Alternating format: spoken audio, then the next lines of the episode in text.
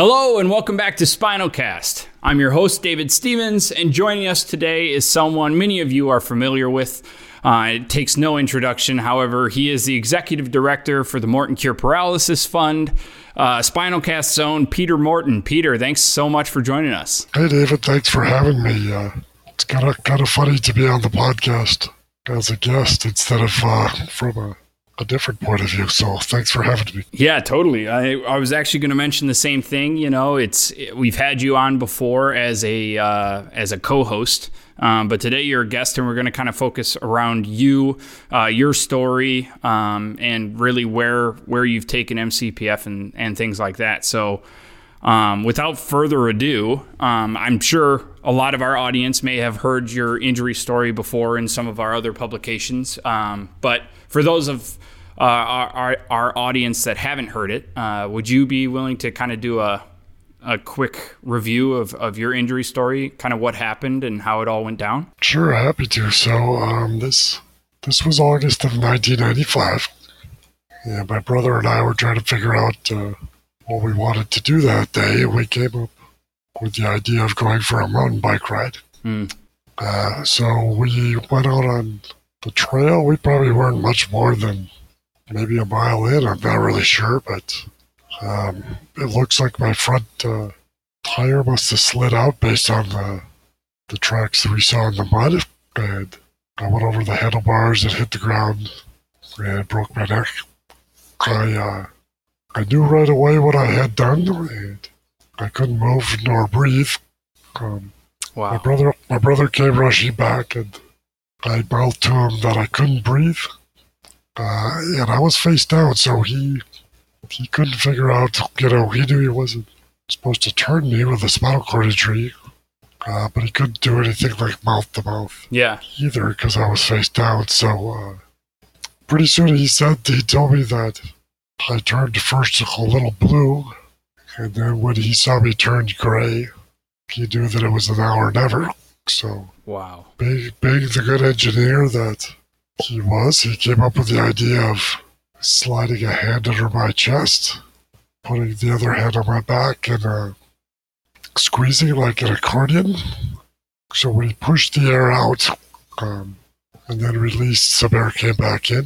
Mm-hmm. And that actually brought me back. I had, I had passed out by that time, and uh, that uh, brought me back. The lights came back on, and then uh, for about the next maybe 45 minutes, he was breathing for me that way as we sent someone down to the trailhead to uh, get some help.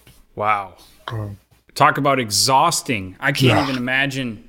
I, I mean, that's an incredible amount of work that he had to put in to to just keep you alive. It, it really was, and and I could see it because to make him to, for him to be the most efficient that he could be, put his face about six inches from my face.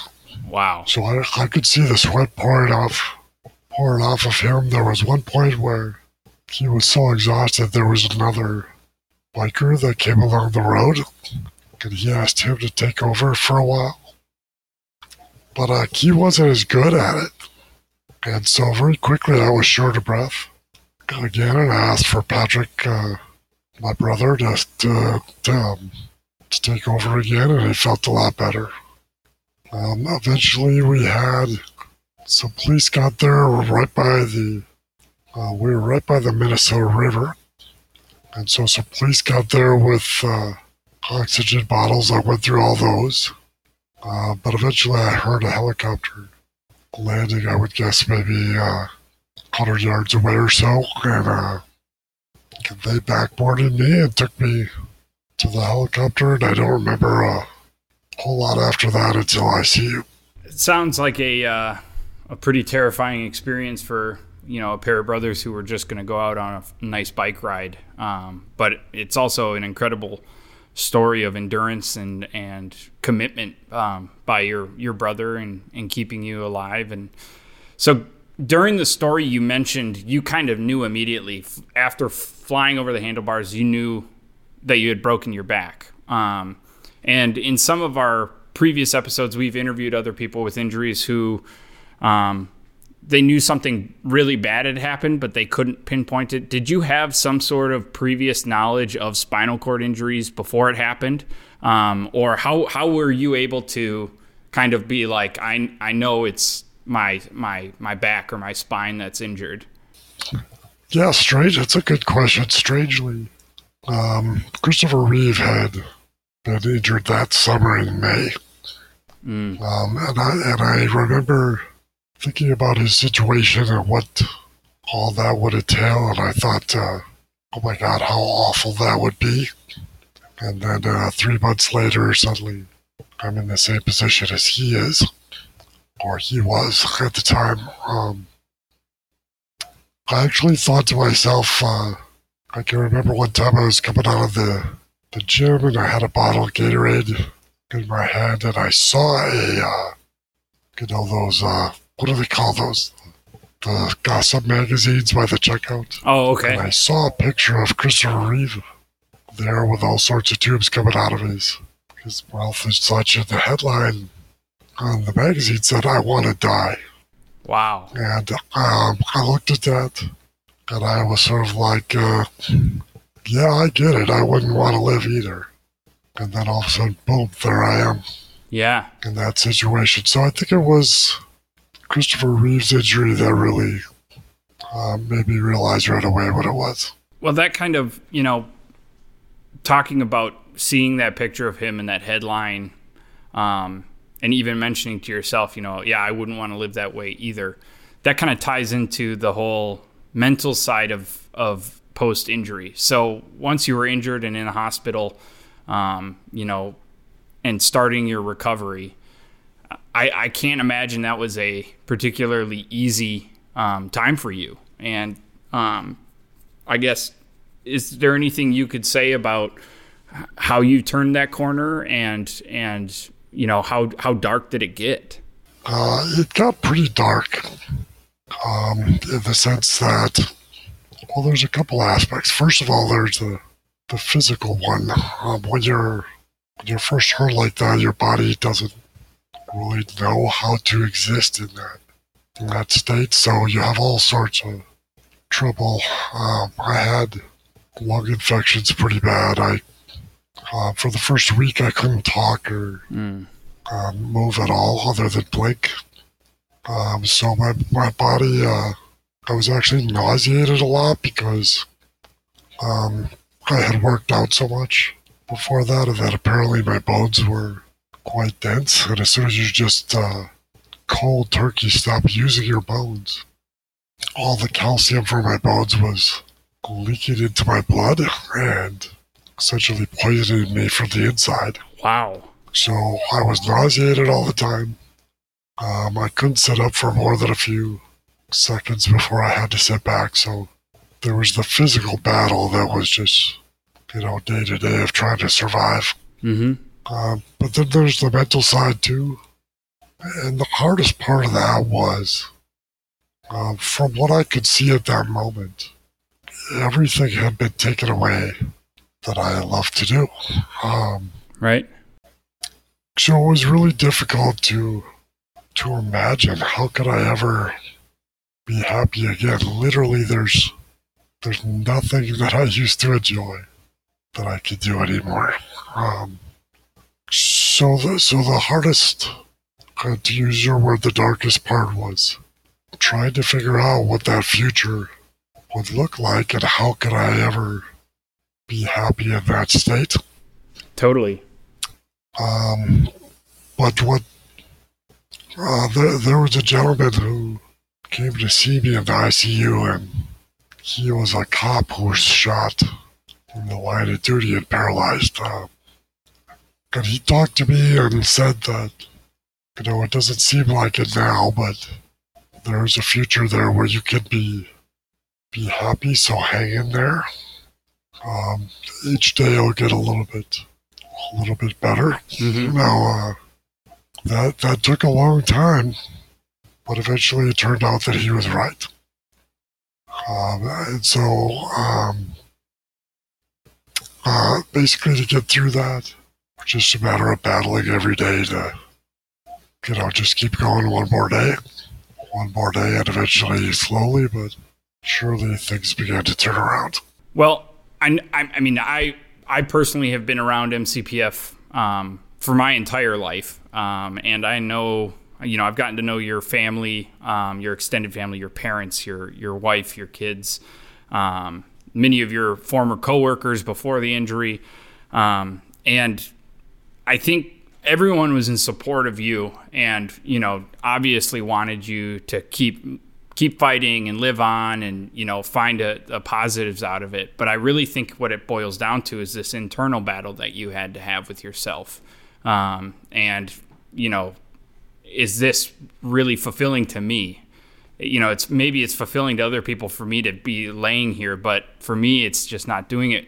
Um, and so i think that's that's that triggering point is when whenever you can flip the switch inside yourself versus having all the support around you who's who are being positive and wishful um, for you to do that to yourself i think is is really difficult. And so um, outside of that discussion with the police officer was there any other specific moment you remember where you were like i'm flipping the switch now like i'm done pouting well, well you know you hit it on the head because um, there there are.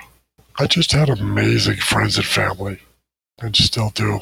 Uh, my friends and my family were so supportive of me since the very beginning. They never they never had a doubt about uh, you know that I still had some things to to live for and to bring to um, society to bring to others yeah and society and so uh, that's really what made the difference um, over time is just that that unwavering support of friends and family. It's kind of funny, David, that I think as we're going through life and things are things are good and everything, um, we almost don't even think about, at least uh, when you're younger, um, you don't think about the value of friends and family. It's something that that's always there, and you kind of take it for granted. Mm-hmm. And then all of a sudden, boom, in a situation like that, um, you really find out who your friends are. You you really find out how supportive and caring they all are, and uh, family as well. And they they were and still are the difference um, in terms of having having a positive outlook on life and have it be being happy. Yeah. On a day to day basis. Well, and just clarification for myself, I don't ever actually think I've been able to ask you this question, but um, you know, when you were facing those dark times and and kind of getting yourself through it, there, I mean, you had the option to say, like, that's it, right? Um, or were they were you not in a position that you could call it quits? Were you kind of you know in a place where they were like, no, we're we're keeping you like this until mm-hmm. until you change, or were you able to kind of call the shots? You know, that's a that's a great question, and there's a it's even amazing to me. There's a amazing story I'll tell you about that. So I, I was sitting in a cafeteria in college with my best friend there, and he told me about a movie that he just saw with Richard Dreyfuss where um, he was paralyzed and they kept him in a hospital and he he wanted to die, but the hospital wouldn't let him. Now I've never seen this mm. movie still to this day, but um, you know, so my friend and I began to to talk about spinal cord injury, how how dreadful his situation must have been, and um, we agreed. Believe it or not, I said to him, I said I could, I could probably handle being a paraplegic, but I could never handle being a quadriplegic. Yeah. And he said the same thing, and we basically made a pact that day that um, if that ever happened to either of us, we'd call the other one, and the other one would be willing to come in and take us out. I kid you not. We had that conversation. Unbelievable. And so, uh, so after I got hurt, um, my friend was quite, quite uh, rightly terrified that I was going to call him and ask him that. Yeah. But what I asked him to do was could you go to a lawyer and find out what rights do I have here? Yeah. Can I control my own destiny? Or can I not? Um, and his message to me was that I could because I could essentially re- refuse medical care. Okay. And David, that day was when I got that answer. That was the most one of the most freeing days in the whole journey. Um, the fact that I had a choice. Yeah. The fact the fact that I could when I got up every day after that, I knew I was getting up because I wanted to and not because I had to. Right. And so so that, you know, in a in a situation where you lose a lot of independence, that was the ultimate independence that I had. And really from that day forward, I was able to, you know, it was, it was still hard a lot of the time, hmm but I knew that I was making the ultimate decision to keep going. Well, And that was very freeing to me. I I love that kind of uh, like re-understanding of of life itself. Um, you know, I think all of us take every day for granted. You know, the sun comes up, I get up, and I'm going to do what I do and kind of move on. But in an injury like this, all control is taken away. Um, You know, you can't do anything yourself ever again, and it's, I'm sure, just kind of just an elacious feeling when when you get told like yeah i mean this is your you control that. Um so i i, I like that i like that story. That was really interesting. Let's kind of you know shift gears get a little bit more away from the the the doom and gloom uh, of it all and uh, i want to talk about your your wonderful wife krista who i've had a great you know uh, relationship with over the years. Um, actually, for the viewers at home, as an infant, I actually attended Peter's wedding uh, when he when he married Krista. So. Uh, the way I understand it, you guys were dating before the injury um, and stayed together after the injury. How did the, the injury kind of affect the relationship and and you know was there points in time in which you thought she would be leaving? Um, you know, wh- how did that dynamic kind of work and, and develop over time? Sure. So we had been dating about five years at that time, um, which was really, I mean, that, that was a time of my life where uh, I felt like the, the luckiest person around. I felt like, you know, I love my job, they paid me well, I had a great looking girlfriend, and uh, could do pretty much all the, play all the sports that I wanted and so forth. Mm-hmm. I mean, everything everything was just going great. And then all of a sudden, bang, that happens. And uh, I, I remember I talked to her in the uh, intensive care unit. And uh, I said, you know, Krista, um, if you want to leave, that's okay. Nobody, nobody um, comes into a relationship expecting to, to have to deal with this. Um, but I said, if you want to stay, then we basically start over today.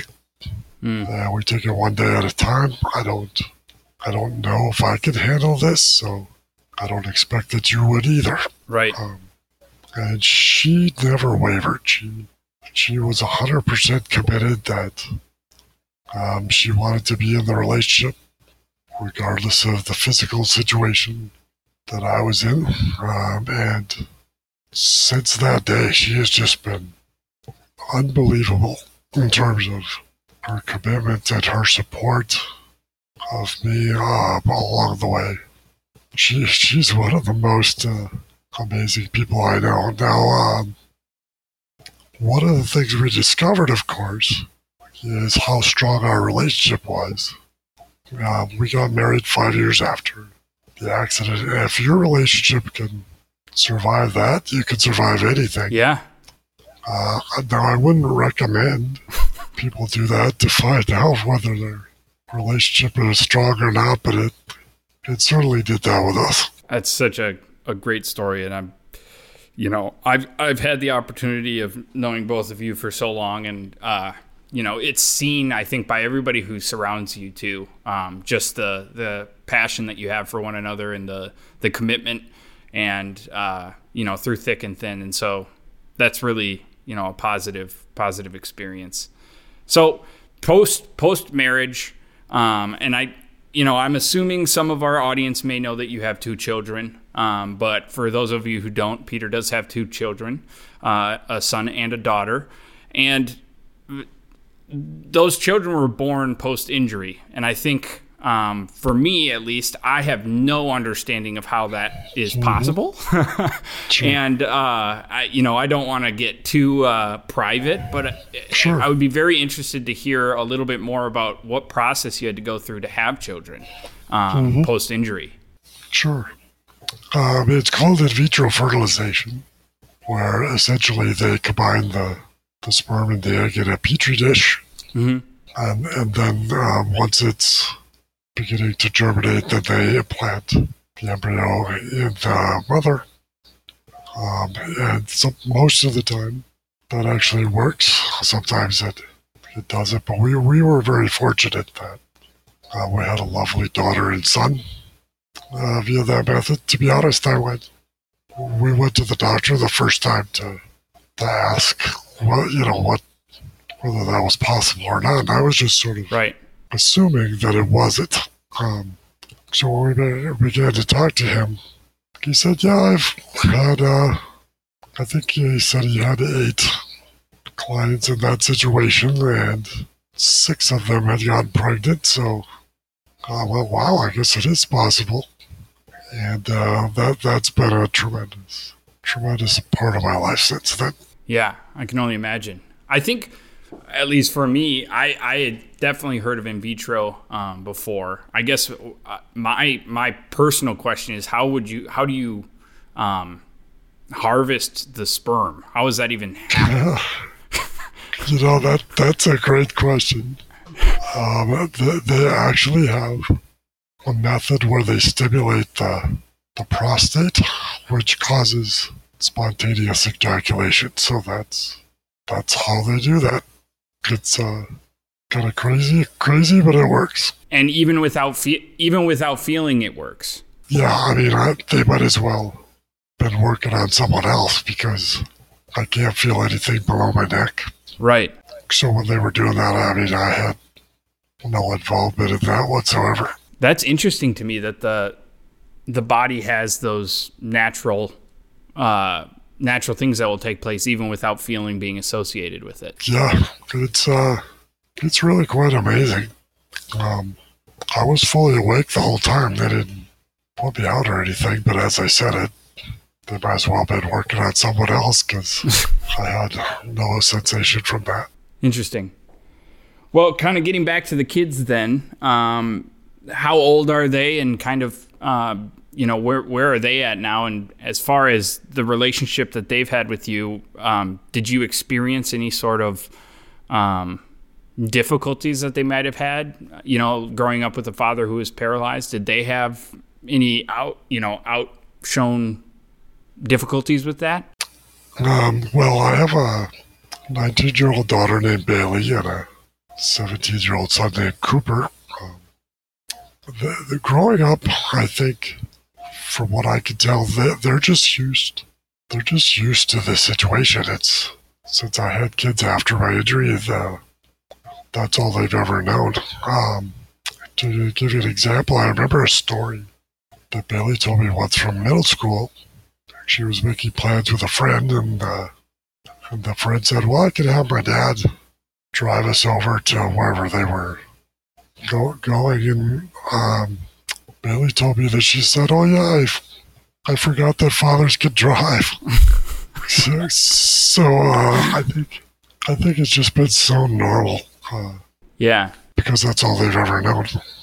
Uh, when they were really little, they used to sit on my armrest and we'd use the computer together. Um, they've helped me along the way as they've uh, gotten older. They've helped me out with things that I need. So um, that's all they've ever known. I don't think that they really see much much difference. Yeah.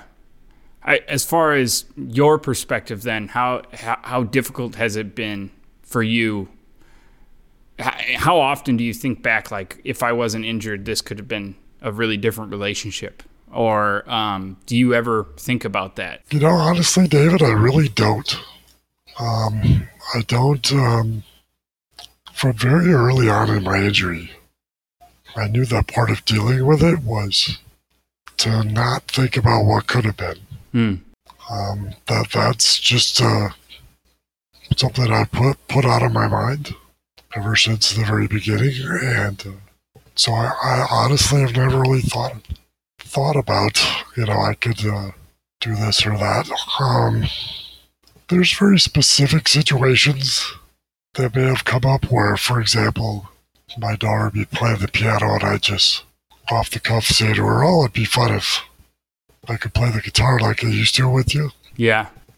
But it's not something I ever dwelled on, and for the most part, I really don't spend any of my time thinking about uh, what the other life might have been like. Well, that's good. I think that's healthy. I, I know for me, that's probably where I would I would struggle. I, I feel like I would constantly be in that method of mm-hmm.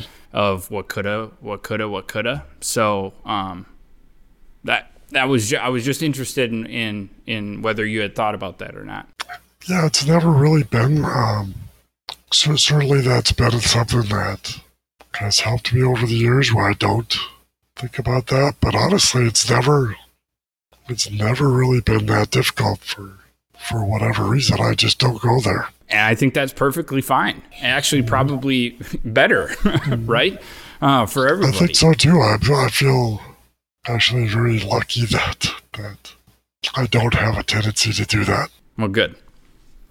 Well, let's let's go ahead and change gears now. Uh, we've kind of you know we've covered your injury and kind of personal life up to this point, and one of the things that is included in this whole journey uh, has been the Morton Cure Paralysis Fund, or MCPF, uh, as an acronym for for Morton Cure Paralysis Fund. Can you, uh, for anybody who doesn't know what the organization is about, or you know things like that, would you be willing to give kind of just a brief description of MCPF and what it is that we do? Sure. So after my injury in 1995, the following summer, some high school buddies of mine um, and in fact, uh, one of them, being the, the dad of a good friend of mine, got together and created a golf tournament in my small high school hometown of Wisconsin um, to raise money for me. And I said, uh, I don't, I don't really need that. So um, I'd prefer if the money go to research. Mm. And so that started the, the Morton Cure Paralysis Fund. Um, they had another one the next year in that same small hometown of mine. Uh, but then the third year, we moved it up to Minneapolis. I was starting to get stronger um, and a little more resilient by that time. And I knew that's where my connections in the business community uh, could make a difference in our ability to to raise funds. And um, many of my friends, including your dad, uh, mm-hmm. David, joined, joined at that time uh, to really make a difference and grow the, the organization. Um, so that was now, uh, I think we're just past 28, 28 years ago, I believe, on that. Yeah. Um, and so it's been, I think over that time, we've raised about six and a half million dollars. Um, wow. We've mostly been an all volunteer organization and um, we've, through our venture capital strategy, we've turned that into another $20 million for uh, spinal cord injury research all around the world. Yeah. So for a, for a small uh, organization, we've had a really large impact on research. Totally. Well, and to the people who aren't, you know, fully understanding of the whole venture capital strategy, your goal is really to kind of find initial research that's that's really groundbreaking, but doesn't have enough data to go and fetch big grants from government and other you know societies that have large sums of money mm-hmm. and so your goal is to kind of help fund them at this base level so that they can get enough data and research and information so that they can go fetch those those bigger dollars. Mm-hmm. And so when you say turning six and a half million into um, you know, that much larger sum, that's really kind of the target of that, right? Uh, that's exactly right. Myself and most of my friends, including your dad, uh, cut our teeth in the financial industry.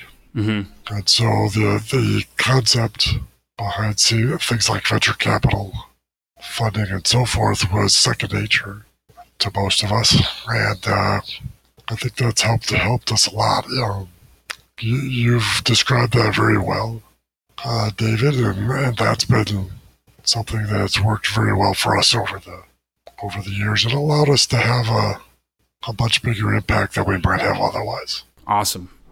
So, what have been some of the biggest challenges that you've faced over the years then? Um, being that MCPF has been around for 28 years, lots of ibs and flows, I'm sure. Um, but is there any main challenges that you, you that you can think of that that have been really difficult to kind of overcome? Uh, a couple things on that. Um, one, one of those is we just just like every other kind of business, nonprofits have to react to and adapt to their environment. Um, as we approached our 25th um, anniversary golf golf tournament in um, 2021, we decided to to sunset that tournament, and mm. That was hard because it was such a part of who we were. But what we were doing was adapting to the changing environment uh, that we found ourselves in, which was um, most of the of the money we would make in that tournament that we could apply to research was made through uh, corporations. Mm. And over probably the last five to, to 10 years, corporations have been tightening up their policies, pull, pulling back the amount of their, their giving and directing their giving only to certain causes, usually causes which are very local and immediate in nature. So things like the food shelves and those sorts of, mm-hmm. uh, we could have an impact today. Right. Um, kind, of, kind of missions. And so as we saw that happening, um, it takes a tremendous amount of, of organizational researches, excuse me, resources, pardon me, to, to put on those kind of events. Right. And we, we decided that, uh, that was no longer the best way for us or the best method for us to raise money and expend the, the resources that we had to do that. Right. So that was difficult. Um, I would also say one of the use the word challenges. I'll change it to to goals. One of the goals that all nonprofits should have mm-hmm. is how they maximize donor dollars. Right. Um, and that's something I've always been proud of because we we work really hard on that. Um, we, first of all, we do that by not spending any money unless uh, we can see a direct connection to to the mission. Mm-hmm. Um, but the second step of that is to have all of the project requests, the funding requests for research uh, that we receive from, from scientists be reviewed by by their peers, mm. by experts in the field to make sure, you know, if we have 10, um, for example, if we have 10 projects that are requesting funding, um, we won't be able to support them all. So, where where will our funding have the biggest bang for the buck? Right. So our our peer reviewers, who are experts in the field, give us uh, grades on all those projects, and we only fund those that have the greatest potential. And then last of maximizing donor dollars is uh, the venture capital strategy that we spoke of mm-hmm. earlier, where we can multiply the, the donor dollars impact on research.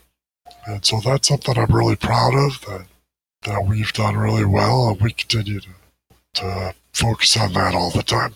Awesome. Well, kind of one final question here for you because we are kind of getting past our time. But when you look at spinal cord injury research as a whole, what challenges do you see facing, you know, the entirety of the the industry, and what are you most excited for? um, what I'm most excited for is this is a pivotal time in spinal cord injury. When I was hurt, essentially you could refer to that as the the dark ages of research. Um, Mm-hmm. there had never been any hope for a cure for spinal cord injury. Um, and so back at that time, very few people were, very few scientists were involved in it. Those that were were referred to as sort of the Don Quixotes of uh, the scientific world. You're, you're tilting uh, windmills, and this is something that'll never happen. Um, now, you know, a quarter of a century later, it's night and day different. Mm. Um, pretty much all the scientists believe that a cure is is inevitable. The science has moved so much um, during that time that it's just, a matter of time and money until it, a cure is found. And we are also we are already seeing therapies that are helpful to people. Um, there was a there was a huge one announced this this year in May that we helped get started. Mm-hmm. Um, and the person was it was called the Brain Spine Interface um, through an organization in Switzerland that we helped fund. Uh, and on the very first day they turned on the the system, the individual stood up and walked. Um, Wow. Just uh, it was just incredible. Yeah. So so And that's um, actually an that's an episode of Spinalcast. We interviewed the two doctors from from that uh, project. mhm. So for anybody watching or listening, uh, make sure that you check out the Dr. Courtine and Dr. Bloch episode. That is uh, what we are referring to. Um, really, really cool progression in in the SCI research. Yeah, the, it's a re- it's really an exciting thing, and it shows the the impact that we could have. But uh, you know, we continue to push the research forward. And the nice part is there's scientists all over the world that are that are working on this now because the the potential is so great. The the second half of your question was the the challenges. Yeah. Um, the challenge is always to make it move faster. Mm-hmm. So we, we are constantly trying to to push research as fast as we can. Uh, we constantly have to uh, remind people that this is not an academic exercise. That there's there are people out there that are are waiting to for the help that people are that the scientists are working on.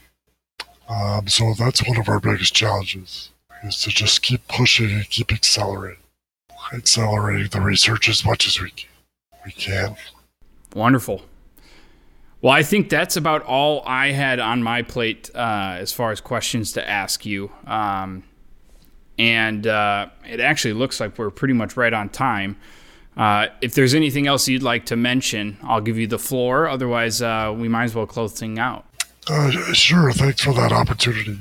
There's there's a couple things. First of all, um, as you said, you know, there's a there's a dark picture at the beginning of of an injury like this. Um, and for those that are going through it now, um, I want you to know that there are people like myself that have been down that road, and I know how hard it is, but I also know that there is hope and there is happiness. Mhm. Um, so at the end of, uh, or on the journey, I should say. So I'd encourage people that are just uh, starting on that journey, keep fighting, keep pushing forward, even if it's, you know, taking it one day at a time or even one hour at a time. Keep going because there is, there is happiness in your future even though it might be hard to imagine that right now. Um, the other thing I'd like to add is that for those that maybe are not familiar with MCPF and, you know, find this to be a compelling cause that you want to get in, involved in, Mhm. please join us. Either uh, donate online or uh, donate some of your time as as I mentioned, we are an all volunteer organization right now, so um, either of those help a lot. And then uh, finally, I just want to give a essentially a shout out to to all those that are have been with MCPF for so many years, supporting us with your your time and resources, of which, of course, David, you are one of those. Um, just just a big shout out and thank you to all those people that have supported the MCPF along the way. Um, you are making a, a big difference, and uh, this thing is going to be solved with with your help. So thank you very much. That was great. And I think you you bring up a great point that there's just so much progress being made right now. It is an incredible cause to to to support. So I urge everybody who is listening, watching, um, overhearing from another room, uh, just check out mcpf.org. Uh, you'll be amazed with just the progress that's been made in the field of SCI research, and uh, just it's a, an awesome organization. Like I said, I've been involved since my my childhood, um, and I continue to be proud to support it to this day, and and you know partake in in Spinalcast. So, yeah, that's great. Uh, well, one little final sign off here. Anybody who's listening to us on your favorite podcast platform, please, uh, you know, think about giving us a like or a follow. Uh, you know, it, it does help uh, us grow our followership. Uh, also, if you're watching us on YouTube, maybe hit the subscribe button, thumbs up icon, bell icon. That way you get notified when new uh, episodes drop. Uh, but long story short, we are just thankful for everybody who who supports MCPF's vision and mission. Um, and Peter, thank you again for for joining us on today's episode. Thank you, David. Appreciate it. All right. Thanks, everybody.